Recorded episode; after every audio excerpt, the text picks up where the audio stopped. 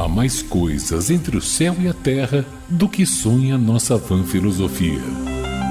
A economia da salvação, com Biagio Talento. Olá, ouvintes da Rádio Metrópole. Possivelmente o padre José de Anchieta foi uma das primeiras vítimas de fake news no Brasil, mais de 400 anos antes da invenção da internet, que potencializa as mentiras espalhadas pelo mundo. Espanhol de nascimento, Anchieta foi um dos primeiros jesuítas enviados ao Brasil pela Companhia de Jesus. Tinha saúde frágil e seus superiores achavam que o ar temperado dos trópicos poderia ajudar sua recuperação, o que efetivamente ocorreu.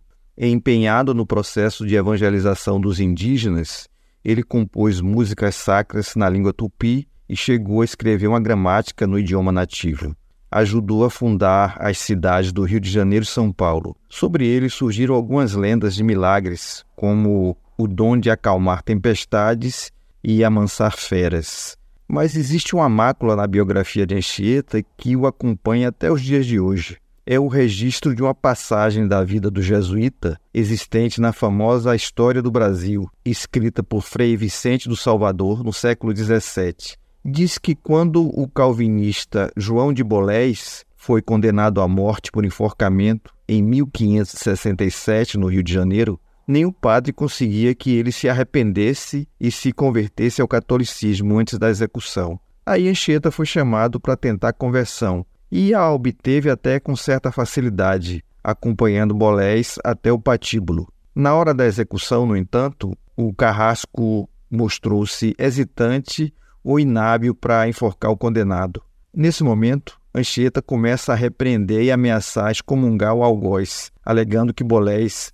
já havia se convertido e sua alma seria salva, então era preciso matá-lo antes que ele se arrependesse e voltasse a ser calvinista. Escreveu Frei Vicente que, diante do impasse, Anchieta, abre aspas, industriou o carrasco para que fizesse com presteza seu ofício, fecha aspas. Mas esse episódio não passaria de uma fake news do século XVI.